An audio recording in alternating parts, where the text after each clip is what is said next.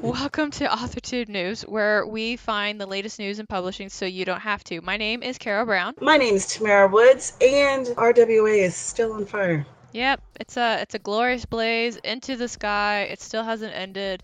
Uh, so, listener, what we're gonna do today is we're gonna go ahead and give you an update on the RWA and some of the stuff that's going on there, and then we are gonna talk about some other topics involving Barnes and Noble, Goodreads, and a few other stories that we thought that you would be interested in. But I'm gonna go ahead and give the mic to Tamara, who is itching to tell you about some of the shit that the RWA has been doing. So grab your tea and let's settle in. In case you are new, RWA stands for Romance Writers of America, and this is an organization that spans all over the United States, and apparently there's at least one section in Canada. And they, okay, at this time, I don't know how many people are in the RWA because folks are leaving, but uh, they're flooding, they're leaving, they're, they're leaving, they're flooding out. And there's also people who are waiting for their membership to finish and then they're not renewing. Used to be very well represented in the romance community Again, I don't know what the numbers are right now. As of late, if you've been watching all of this, it started with Courtney Milan was essentially accused of misusing her social media platform and a bit of her power in the RWA and there was a lot of accusations that were created by the RWA against her and they were not supposed to have happened and it just created absolute shitstorm where people have been flooding Twitter with their accounts of what has happened with them, of uh, new development. Wow. Okay. So let's talk about a few of the big ticket items that have happened since we last spoke to you last week. This has just been a week. Holy guacamole. All right. Um, the RWA appointed new directors, and that in itself has been a huge issue because there has been a lot of talk of were the directors appointed in the way that it was supposed to be was supposed to happen by the bylines the current acting president. There's been questions of whether or not the acting president even has the quote unquote qualifications that are pointed out by the bylines. Oh, gosh, you guys. So much. And there have been huge um, authors like Suzanne Brockmann who have been encouraging RWA members to leave. Whew. Okay. With the last with the last podcast, we talked about RITA, which is the annual huge contest where they kind of celebrate author romance authors, whether they are well known or even unpublished as of yet. And so many people, so many people decided to withdraw from the Ritas that it was canceled, which that is a huge thing. This is very big news and oh my goodness. And then there was um, discussion about how much the rita brings in. I think that, i feel like it was a $180,000 the last year. So there I saw that there was some comments about whether or not the fee that authors have to um, I think it's a $50 fee that authors have to pay if it's even a necessary fee or if it's something that's been tacked on that authors are wondering now if they're kind of being swindled. I don't really know how much that I don't really know how much fact that has behind it. It's just more of kind of taking the temperature of how people feel about the RWA right now. They do not feel secure with this organization. They are very much wary of, and they do not feel like they're being fairly represented by it. 50 plus agents have stated they want nothing to do with RWA or any events that they run there's publishers that are flying out and deciding not to work with them anymore. Publishers are withdrawing, like Berkley Romance. Yeah, so the Nancy Yost literary agency, they also withdrew like and I think one of the things that's really amazing is that when these agencies and these publishers are stating that they don't want anything to do with with the RWA, I've watched the Twitter feed. Literally all of their authors are chiming in and saying, "I'm so happy to be part of this group who are doing the right thing." So it's not just the the groups that are doing it, but like all their members are for this too. So it's not just from where I'm sitting. This isn't a, a group of people not looking to do what's best for their image, but they literally are doing what their authors want them to do, and they're representing that. And I think that's that's huge. It is huge. This is the,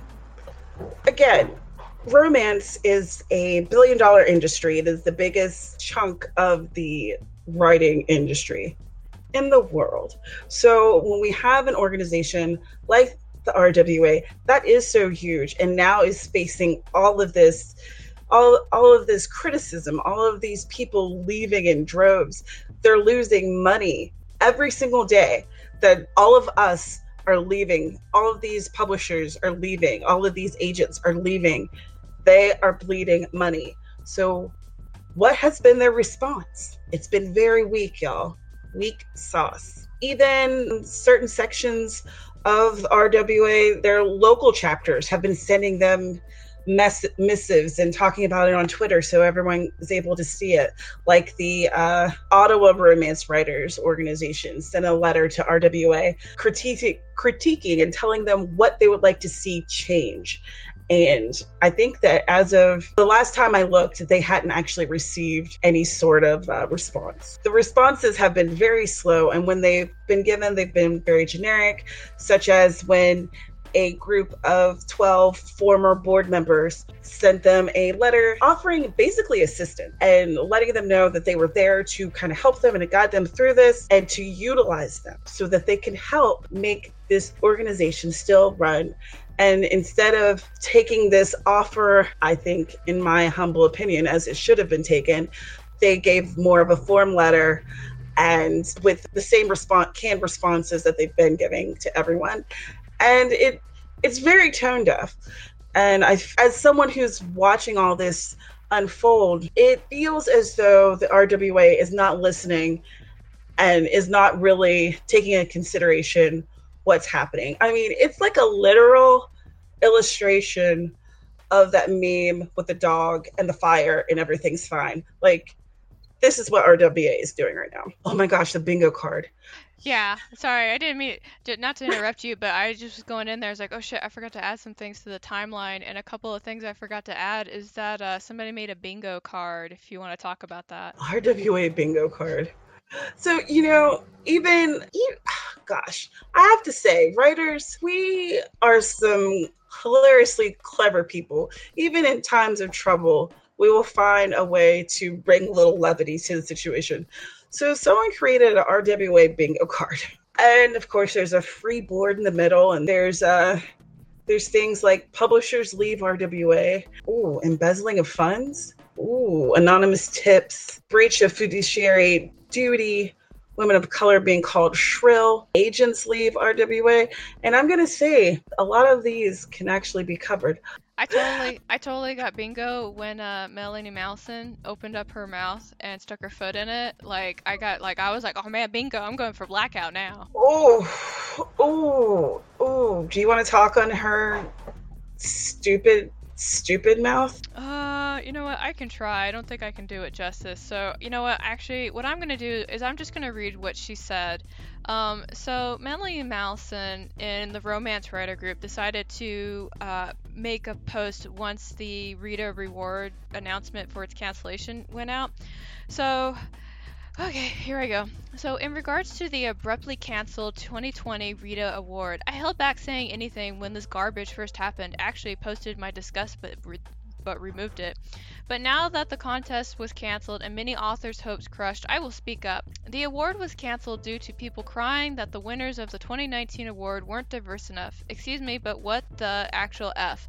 They stated, and I have the statement that in no in no certain terms said that too many straight white women were chosen and not enough women of color in the LGBTQ or here I thought authors were judged solely on their writing abilities. My bad. I cannot express my disgust at how utterly ridiculous this is. When I applied for membership for the RWA, they actually ask you on the application what your sexual preference is. What?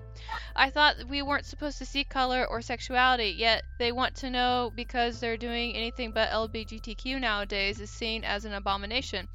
It was presented that they should uh, keep all personal knowledge about the contestants hidden to create an unbiased judging, but it was disregarded. Their recent statement said they plan to change their judging rules in future contests to include more diverse groups, so apparently judging authors by the color of their skin and sexuality. I am a writer. Judge me on my writing prowess, my characters, and my storytelling ability. This is a horrific act of cowardice and segregation. Shame on them. I truly wish I could withdraw my membership. Feel free to share, which we are. This deserves to go viral, which it did. This is not fair to any romance author, nor will it be in the future. So I have thoughts. well, I feel like she definitely won the Oppression Olympics. Congratulations, you mm-hmm. did it. One thing to note that uh, if you go to her Facebook and look at her feed, she is absolutely 100% xenophobic and racist. And I do not use these words lightly. The things that she has posted for public consumption, disgusting. Unless her, I mean, her profile may not be available now, now that this did go viral.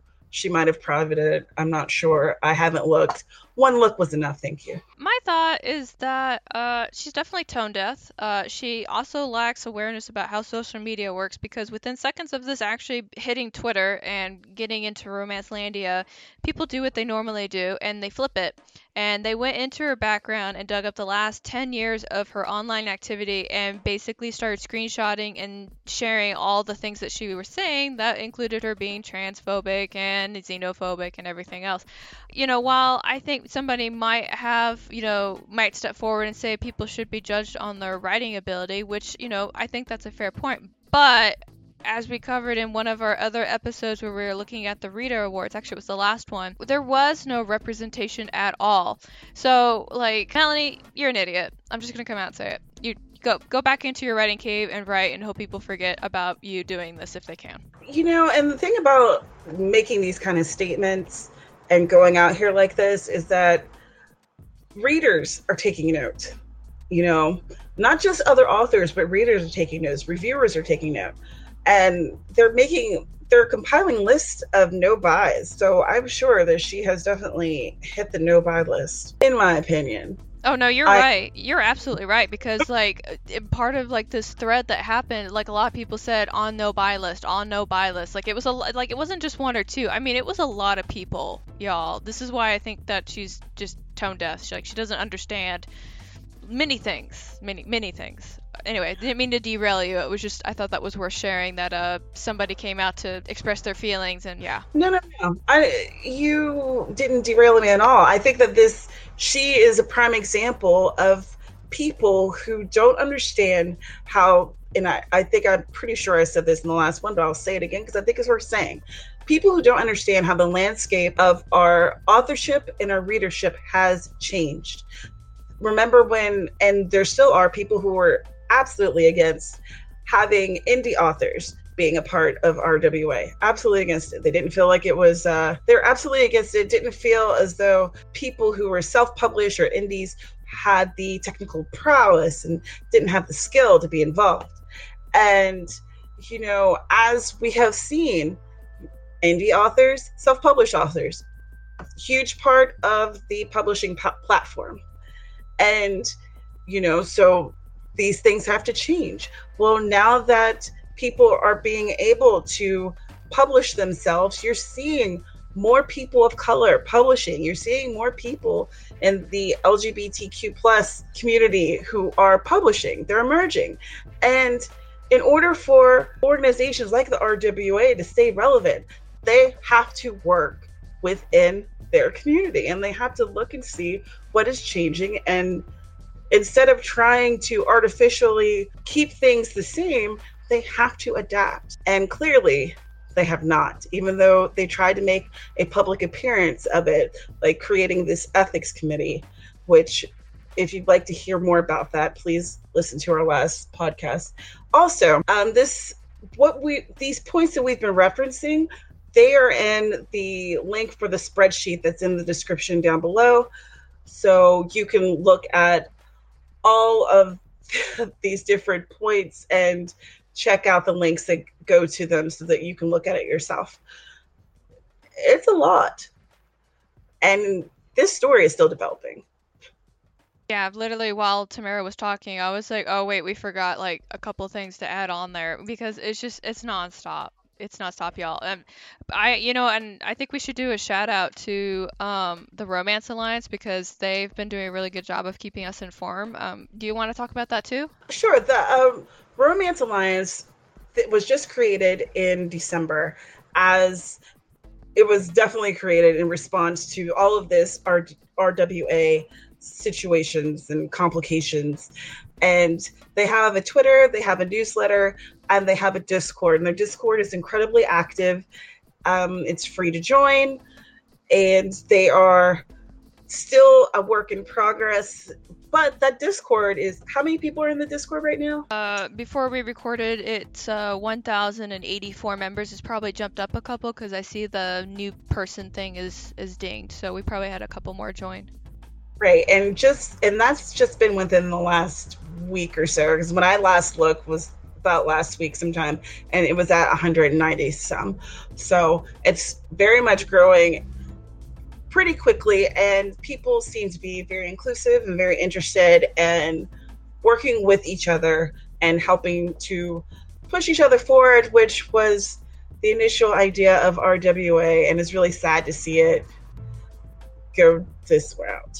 It's very sad, but the, so we'll have a link for the Romance Alliance in the description so that you can check it out if you are interested. Yeah, they're really on top of this stuff. Like, you know, they've been posting a lot of articles and announcements from people who have been withdrawing from RWA and the Rita and all the other stuff, and then they're sharing.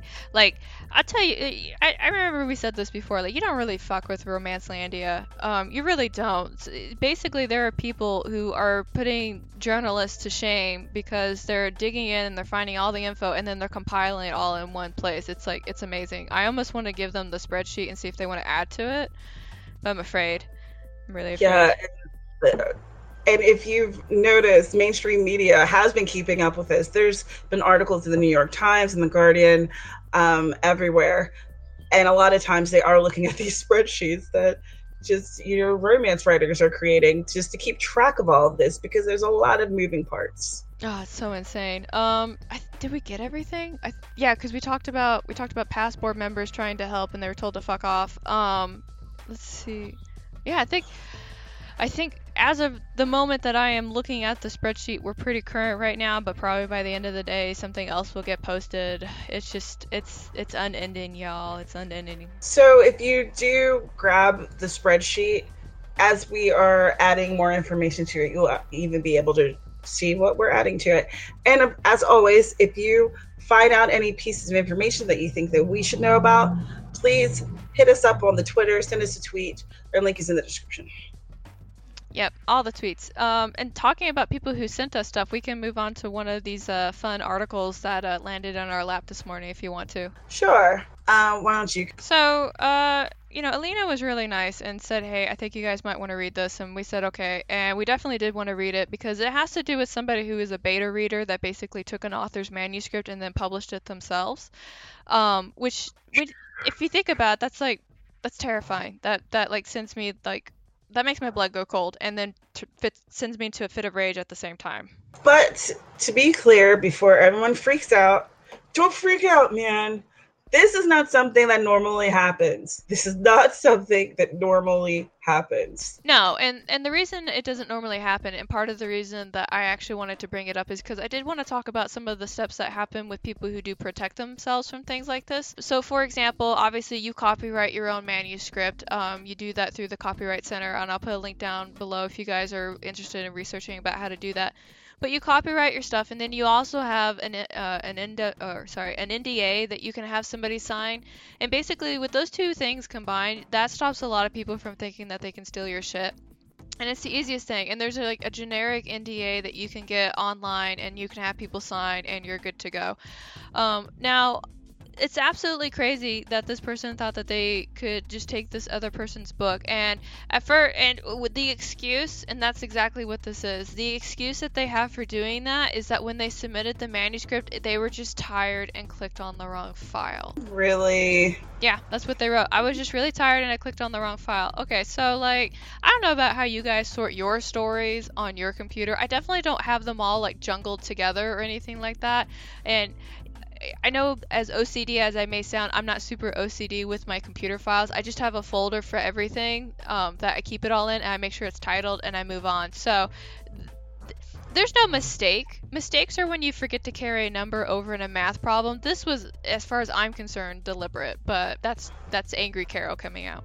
Well, I th- I think it's deliberate too. I I can't imagine.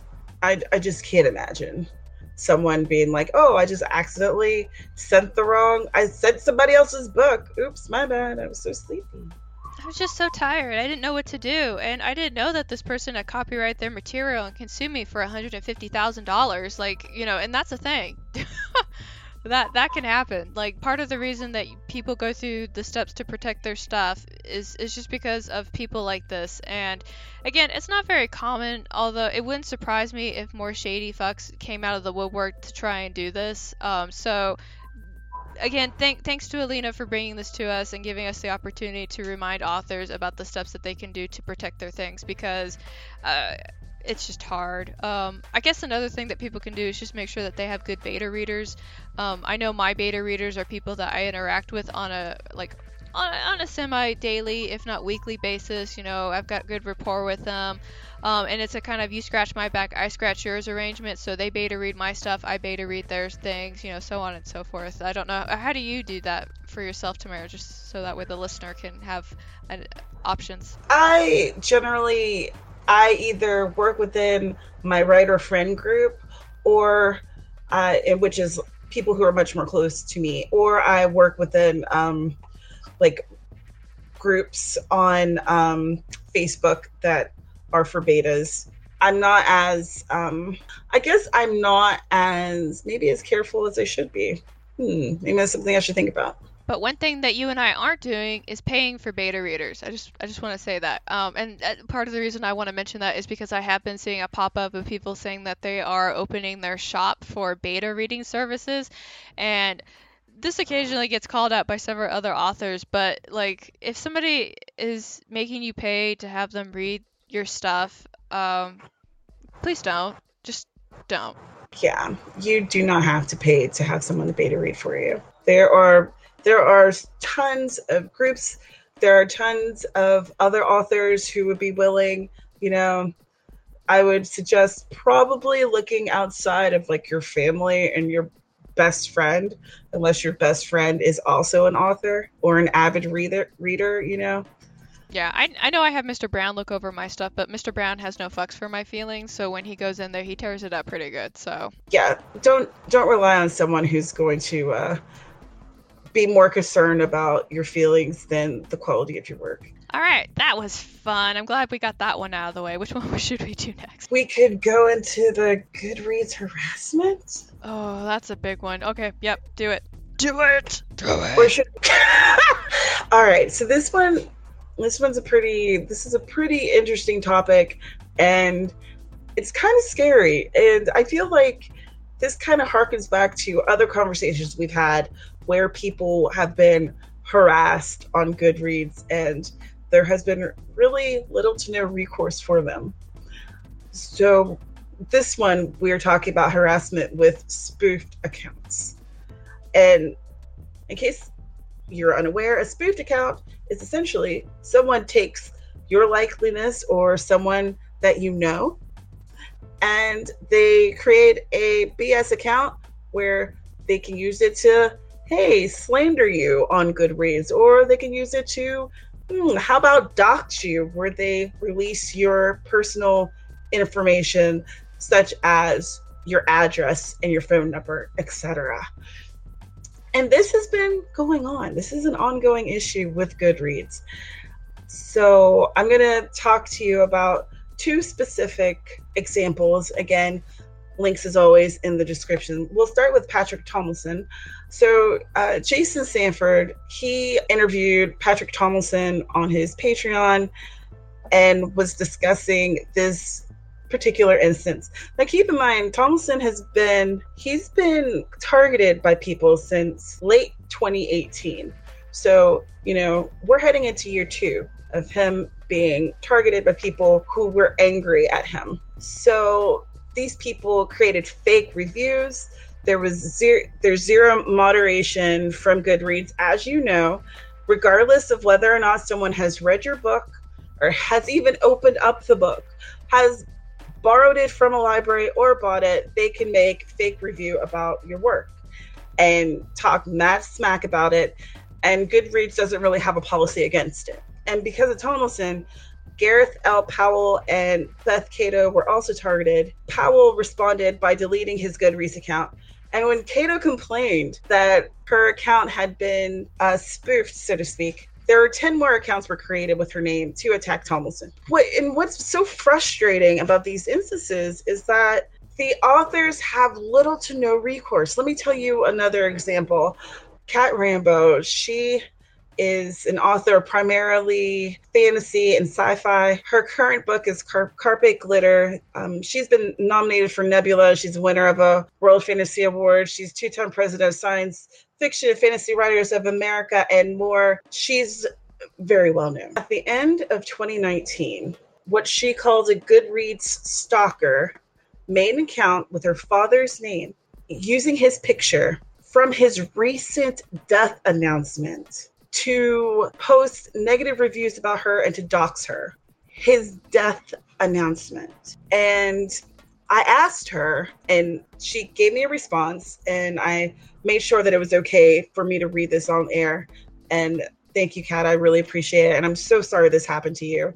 I'm so sorry for your loss. I asked her if Goodreads finally took the profiles down because there was more than one that was created. And she said, yes, it took quite some time, and I would be curious to see what happens. They did not act until I mailed the P- VP with screenshots that included a post containing every address I'd ever lived at and listing many of my family members, as well as some of the truly vile posts that have been made in my name. Right now, I have no faith in Goodreads, in GR.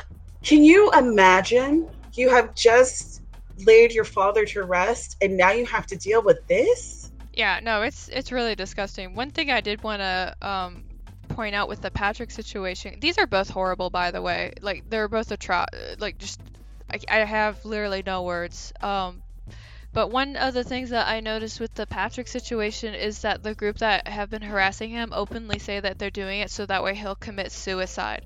So these are people who are intentionally doing horrible things to eh, for that reason. And I, I can't even imagine what kind of a scumbag of a person that you have to be to dislike somebody where you where you harass them to the point that you want them to die. Like, don't get me wrong, like there are some people in the world that I personally don't like, but I don't go through the effort to harass and bully them and send them into a depressive fit so that way they'll die. Like that that takes a special kind of person. I'm to say that you don't do that because you maybe you have i don't know some empathy? Or maybe you just have some common freaking sense. It's this is insanity. And what's worse is if she didn't have a big platform like she does would they have acted? Because this is a trend with goodreads. Goodreads of course in case you weren't aware is owned by amazon since 2013 so it reflects to me just the general lack of author care that Amazon has and is reflected in the way Goodreads handles these situations. We we have issues, you send you send a reply, you send a you send things out, you try to get things worked out. Sometimes you might get a response. A lot of times you have to contact and contact to get a response. And for things like this that is not only detrimental to their bottom line, but it's detrimental to their mental health. And it's unsafe. Someone could use one of those addresses and go and find them and hurt them. If they are so if they are so fixated on a person that they're trying to make them commit suicide, what would say that they wouldn't take that fixation one step further? That's a, that's such a safety issue for it to take so long to be addressed. It's almost criminal. It really is criminal. Um, actually, not to be like not to make it all about me, but I actually have a situation involving an individual who's going out and saying slander about me, and like I, they're doing it on DeviantArt, and I and I approached DeviantArt about. It. I was like, hey, look, I've never met this person, and they're sitting around saying these horrible things about me that are not true, with the intent of actually slandering my name, and their response was block them. I was like, I can do that, but that doesn't fix the fact that they're saying these horrible things about me that aren't true. It's like, we're sorry that you're going through this. It's a really hard situation. You should just block them. And I'm like, wow, you really give no fucks about me or my personal well being or anything else. Like, I hate saying that the big companies really don't give a fuck, but it, they don't give a fuck until there's a lawsuit involved. And that's really what it comes down to. Or if it's people who have big names and because you know like with um like with Cat she does have a pretty big platform and she talked about it publicly. You know by doing that you're able to get that that squeaking wheel grease or whatever however the saying goes. But if it's someone just like me and you are we're not that interesting you know we don't have we're not pulling in the numbers we're not pulling you know we're not making them that much money. So we don't affect the bottom line that much not in a significant way of these of these big organizations who really again don't care about us. So what do we do well, if you're Carrow Brown, you get four dogs and some self home defense stuff and say bring it, but that's not everybody can do that. No, not everybody can do that. But I would say be vi- vigilant and when if you do see something that is hap- like something, oh my god, I hope it never happens, but if someone has spoofed your account, if someone is targeting you in harassment, by all means, report it and yell about it on your social media. Have your friends yell about it. Make a stink if necessary. Don't be afraid to use your voice. Yeah. Get yourself. Yeah, no, that's really true because uh, one of the thing, so uh, we could talk forever about this. Um, okay, so one of the things to keep in mind when it comes to cyberbullying is a lot of people do this because they think that they can get away with it, um, and that there's no repercussions. So, for example, I have one friend that's currently being harassed by uh, somebody on YouTube. Like, it's ridiculous. They make videos about them and all this other stuff, um, and they actually have their name under a celebrity name. So you can't really like you know go and report them, but you can still you still actually can report them depending on the content of the video or what they're saying about you. So if they're saying things like "I want you to die," "I wish you kill yourself," like all that kind of all that kind of stuff, you can go to the police and you can show them that evidence saying, "I'm really concerned. This person is fixated on me. I'll block them, but I need I need something to be done. At least have a record of it, so that way something can be done. If you quietly suffer in the corner, they're gonna keep segregating. We're not segregating. They're gonna keep isolating you from everything and everyone, make you feel helpless, and it's gonna put you in a dark place without a lamp. And then what are you gonna do then? So seriously, like don't don't let that stuff go unchecked safety announcement from Carrow and Tamara. Indeed. But let us know what you think, if what you think about Goodreads policies or lack thereof. Do you think that people should have to confirm that they bought the book when they create reviews? Do you think that people should be have be able to confirm that they um, checked it out from a library or whatever? Let us know in the comments below. All right, now you. Now, me. Yeah. Uh, man, uh, I should have found something more uplifting to follow that kind of story. Um, okay, so it might be it might be good for this guy. It's kind of sad for me, but I we wanted to follow up from uh, an article that I did in our second episode where I talked about how uh, a former NCO of Barnes and Noble was uh, basically fired and he was suing for defamation of character. And good news for him is that they're going to settle out of court, and that's bad for me because I really wanted to go to court and I really wanted the evidence to be presented to court so I could read about the dirt that Barnes and Noble was doing. So. Alas, poor Carrow is not going to find out the dirt that I really wanted to find out. No tea for you, ma'am. No tea for me. No tea. Um, but they did say in their December letter that the lawyers of B&N are informed that the court and the parties are prepared to proceed with the settlement conference, which means that that's going to get done on the 27th before the magistrate judge takes a look at it, and then the attorneys are going to figure out all the details, and then they have to be done with that 14 days before they meet. So clock is ticking for these guys. Oh, man. Tamara, I really wanted to know this dirt so bad. I was just like cackling on the inside to find out what's happening, and now I will never know. Uh, who's gonna write the tell-all now? I don't know. It's so sad. My tea is not here. Uh-huh.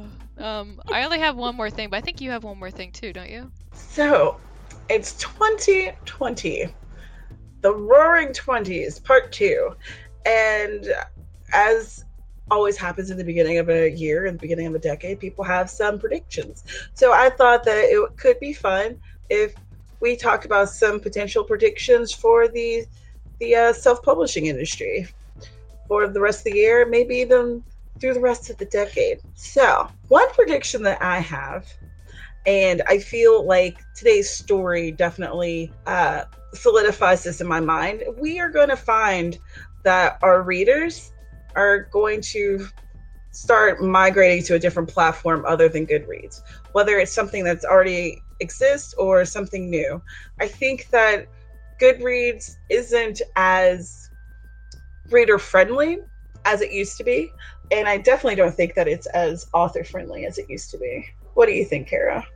Um, you know, I remember like when it first came out, it was a great it was a great place to be, and then like this elitism started to filter into it, and that's when you were seeing a lot of people coming out and saying you can't say that you read the book if you listen to the audiobook, and it doesn't count if you rent it from the library. Like people started putting in like ways to not let people say that they were doing what they were doing, and I want to say that when that started happening is when a lot of the issues started coming up.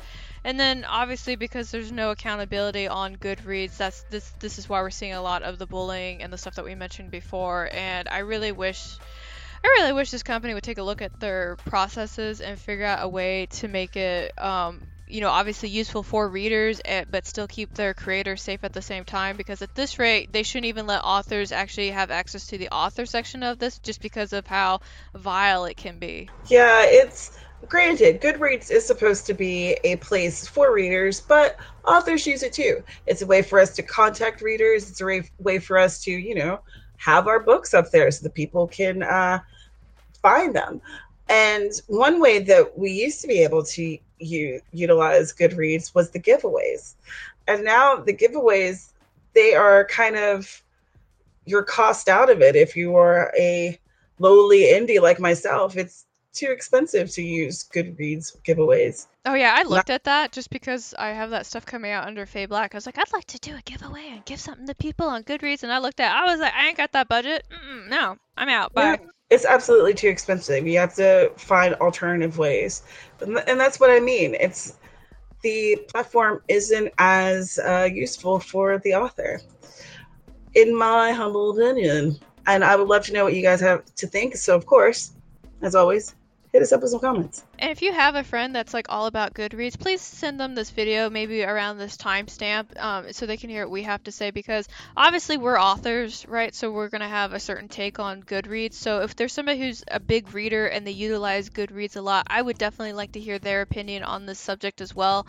And maybe they'll come in and tell us to Sifu, and that's fine. But I would rather have the opinion here for us all to read than to just not include it at all. And you know, even as a reader, I've enjoyed using Goodreads as just a way to keep track of my books, but there are other alternatives.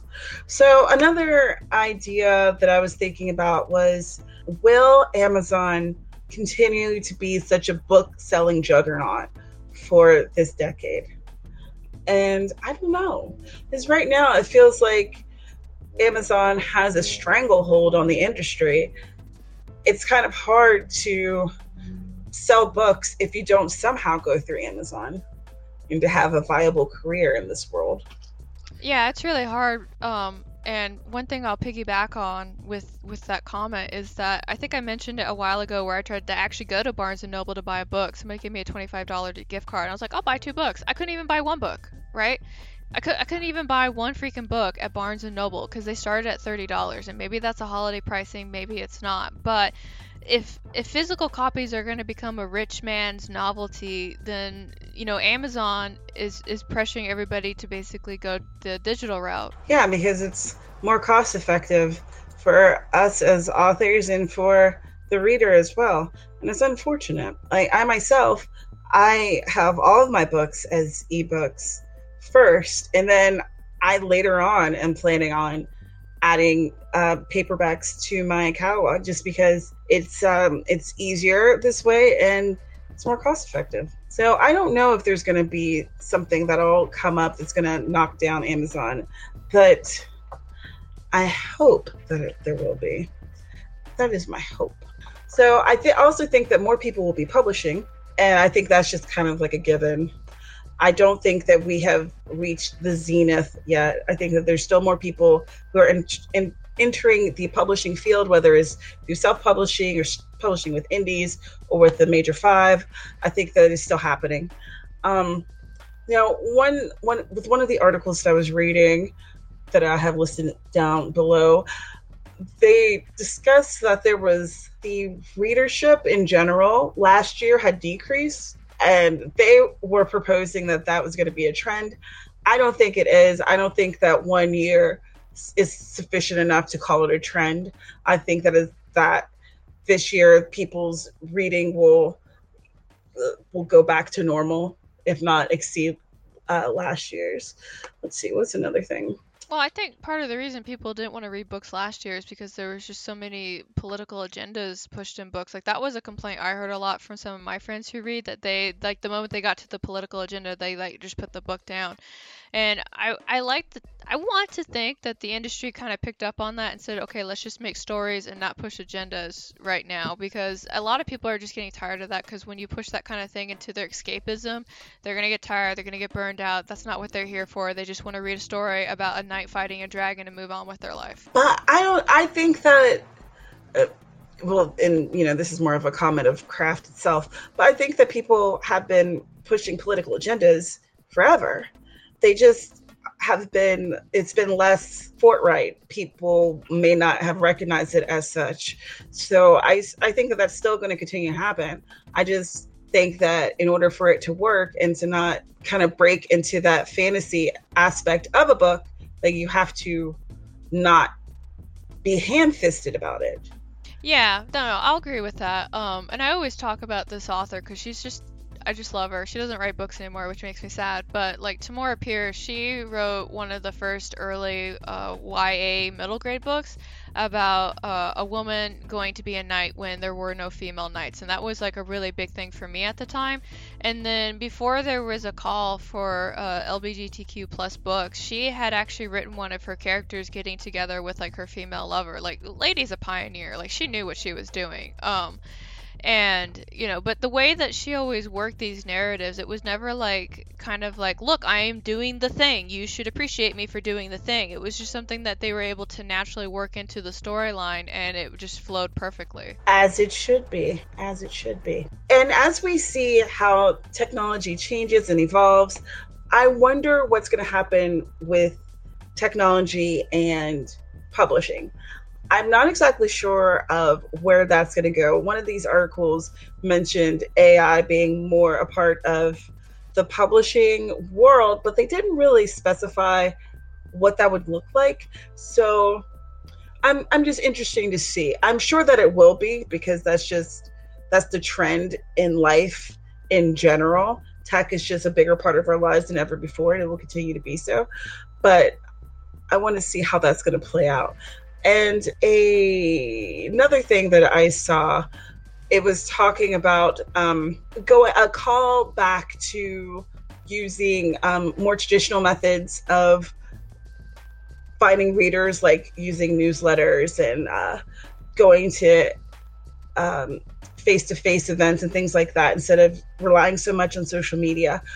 I would I would postulate that authors who are more successful are already doing those things. And I think that as social media, it's always changing, it's always evolving. Like, you know, remember MySpace, you know, remember Friendster. Like these things happen, the trends happen, and we can't control our information on social media. I think a lot of authors are harkening back to where they can have that control.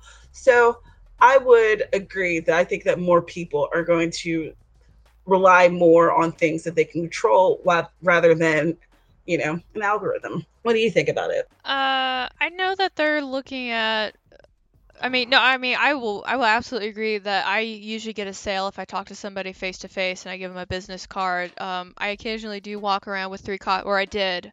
My book's coming back out in February, y'all. Um, anyway, so when my book was published, I would usually have like a couple copies with me when I go out to social outings, um, and I would always sell one or all of them, um, depending on who I was talking to, because when people meet you and they can make a connection with you, they're more likely to actually purchase your thing, and it's kind of a cool feeling to be like, I met met this author, I talked to them, and you know, I bought their book. You know, it's just, you know, there's there's a, people want to feel connected to a lot of different things, and it really is very meaningful for readers if they can actually meet and speak with the author on top of enjoying their story. I mean, I I I think it's a good step. Uh, of course, like you know, the person that's antisocial in me is absolutely terrified by this because I overthink all my social engagements, and so I'm kind of mentally screaming at it, but I do know that it's a must. It's a m- really needed thing to do, especially. I don't want to get controlled by an algorithm, y'all. I really don't. I don't want to change depending on what the algorithm tells me to do. Which right now, that's that's what social media is. We are controlled by the AI. I don't need that if, in my life. I only need like my stomach to control me. That's it. tacos. Tacos. Speaking of tacos, which actually has nothing to do with tacos, I would like to move into uh, some upcoming events. oh okay. my gosh, that was literally the worst segue I've one, heard in life. One out of ten. I know my segues are not very good. I'm bad with names and bad with segues. If I'm going to be known for something, let it be that. Um, so it's not really like an event to sh- to talk about, but there is a listing of all of the publication events to help you be social and make these connections that we just talked about happening in the Americas. Um, and it basically there's something going on every month, and it's going to be linked down below. I think it's a really good resource for you guys to check out. And even if you can't go, at least know who's going to be there, know who's going, kind of understand uh, what the events are about, because you never know. You may actually end up going to these one day, and it's going to be nice to know about them ahead of time. And also look locally. You know, your library might be having functions. Uh, if you have a college within so many you know, a comfortable driving distance. They're probably having different things that you might be able to attend. You know, look and see what's happening in your own neck of the woods and try to participate try to make those connections, whether it's with readers, writers, or both. Yeah, definitely, definitely encourage you guys to check out your local stuff and what's going on there. I mean, there's always something going on. It's just hard. It's it. We don't always know it because we're not looking for it. But like once you know about something, it like pops up all the time. Um, I know I keep trying. Well, I was until I didn't have any more copies of my books. um. um, when I have when I have the copies of my stuff again, there are definitely some local events that I want to go to, like writer gatherings, farmer markets. Which, uh, interesting enough, like a lot of publishers and local writers will go to far, farmer market. I didn't know if I don't know if they do that in your area. Um, I haven't really noticed that. I've I mean, I've gone to farmers markets, and generally it's more of um, like handmade stuff and less of bookish things. So, but if you are an author who crafts, you know, that's an avenue that you can take. You can go to like an arts and crafts market and then also have some books with you. So on the side. Yeah, I did that at the last one. It was it was interesting because I was doing this writing network thing, and my husband uh, was off buying spices and like some sausage for us to have that night at dinner. So, yeah, you know, two for one. You know, go go network and come home with some dinner. That's pretty nice. So at this point, we would normally kind of segue badly into talking about books that are coming out, but I don't have any books that are coming out this month. So there's a link in the description if you have a book that's coming out soon. Please give us your info and we will shout you out when it's uh, near that time because we want to help support you. That's what we're about. We're about the community. That's why we're doing this. We want to keep you informed of what's happening in the publishing industry and we want to help get the word out about your work as well. Yeah, no, absolutely. So, um, I would love to talk about books that are coming out, but like I said, they're not coming out until February, and that announcement, those announcements actually wouldn't be slotted until uh, February. F- hold on, so we're gonna meet again on the 22nd, and then on the 5th. So like, we wouldn't talk about the book that's coming up until the 5th of February. So, but hopefully, you guys are gonna come through and let us know about some books, so we'll have something to talk about for uh, our next podcast, which would which will launch on the 23rd of this month. I think we got all the main points. Yeah, I think that we hit them with with some RWA. We talked about some uh, upcoming events and how to even finagle your way into them yourself. Uh, you know, we talked about all kinds of interesting stuff. Good read debacles, tea that can't be spilled because it's not going to court. I mean, we've hit him. We've hit them whoa, with some good stuff. Whoa, whoa, whoa. No court records for me to read. Oh, so sad. Okay, well, okay, then that's going to go ahead and wrap us up. Again, if you guys run into any articles or things that you think that needs to be shared with the world, please feel free to. You know, we love to read your stuff. We also like to talk to you, and we like to promote your books. We're pretty friendly people and easy to get a hold of. So please, at any time, feel free to reach out to us with these stories or these books. We'll talk about it. That's fine. And the link for our Twitter is in the description. The link for our SoundCloud, if you prefer to find us on SoundCloud rather than YouTube, that is also in the description. And you can also send us an email, and that is in the description as well, as well as all of the links that we've talked about today. Yep. So, with that all being said, I'll talk to y'all again real soon. Happy writing, happy reading, and we'll see you in the next one.